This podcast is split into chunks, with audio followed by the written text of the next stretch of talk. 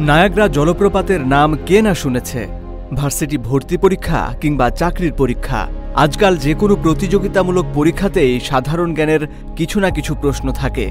পরীক্ষার্থীদের জানতে চাওয়া হয় উগান্ডার রাজধানীর নাম বুরকিনা ফাসোর মুদ্রার নাম কিংবা পৃথিবীর সবচেয়ে সুখী মানুষটা কি খায়, কি পরে, ইত্যাদি ইত্যাদি। কখনো কখনো আইটির জব নিতে গিয়েও আপনাকে ইন্টারভিউ বোর্ডে আমন ধান কীভাবে রোপণ করতে হয়, তার খুঁটিনাটি জানিয়ে আসতে হয়।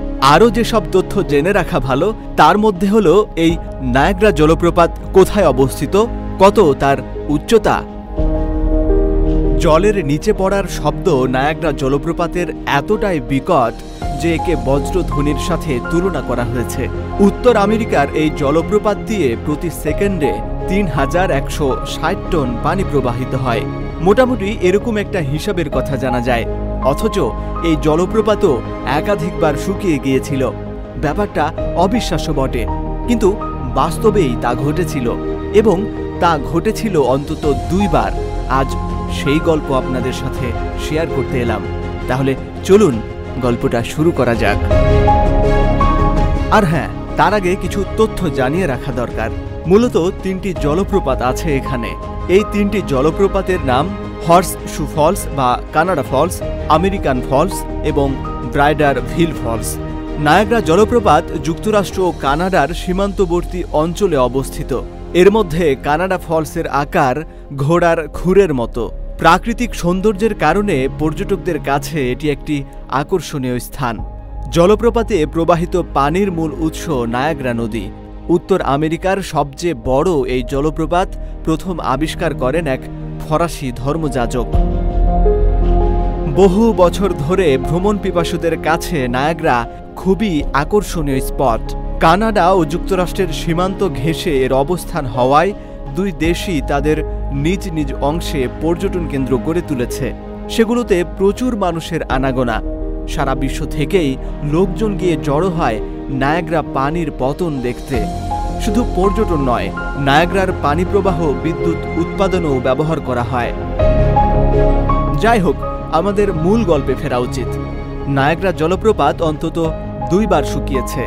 তার মধ্যে উনিশশো আটচল্লিশ সালে একবার। তারিখ ছিল মার্চের আটাশ ও উনত্রিশ।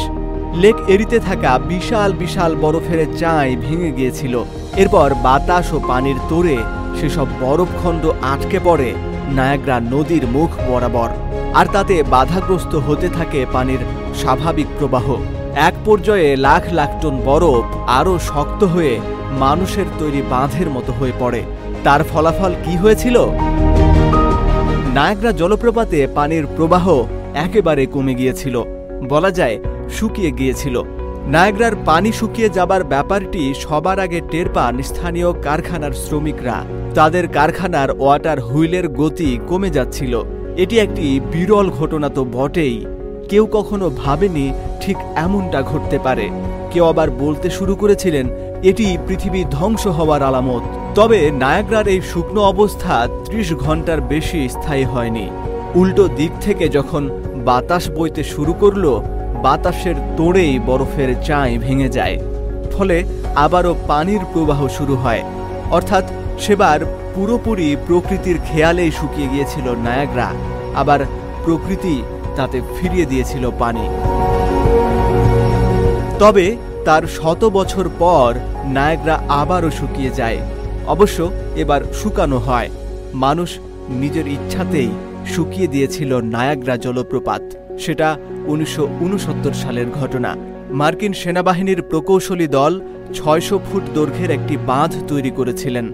এটি তৈরি করা হয়েছিল নায়াগ্রা জলপ্রপাতের মার্কিন অংশে গবেষণার লক্ষ্যে। নায়াগ্রার তলদেশের ভৌগোলিক ও সেখানকার পাথরের গঠন বোঝার জন্যই তা নির্মাণ করা হয়েছিল। তাতে প্রয়োজন হয়েছিল সাতাশ হাজার আটশো টন পাথর ও মাটি।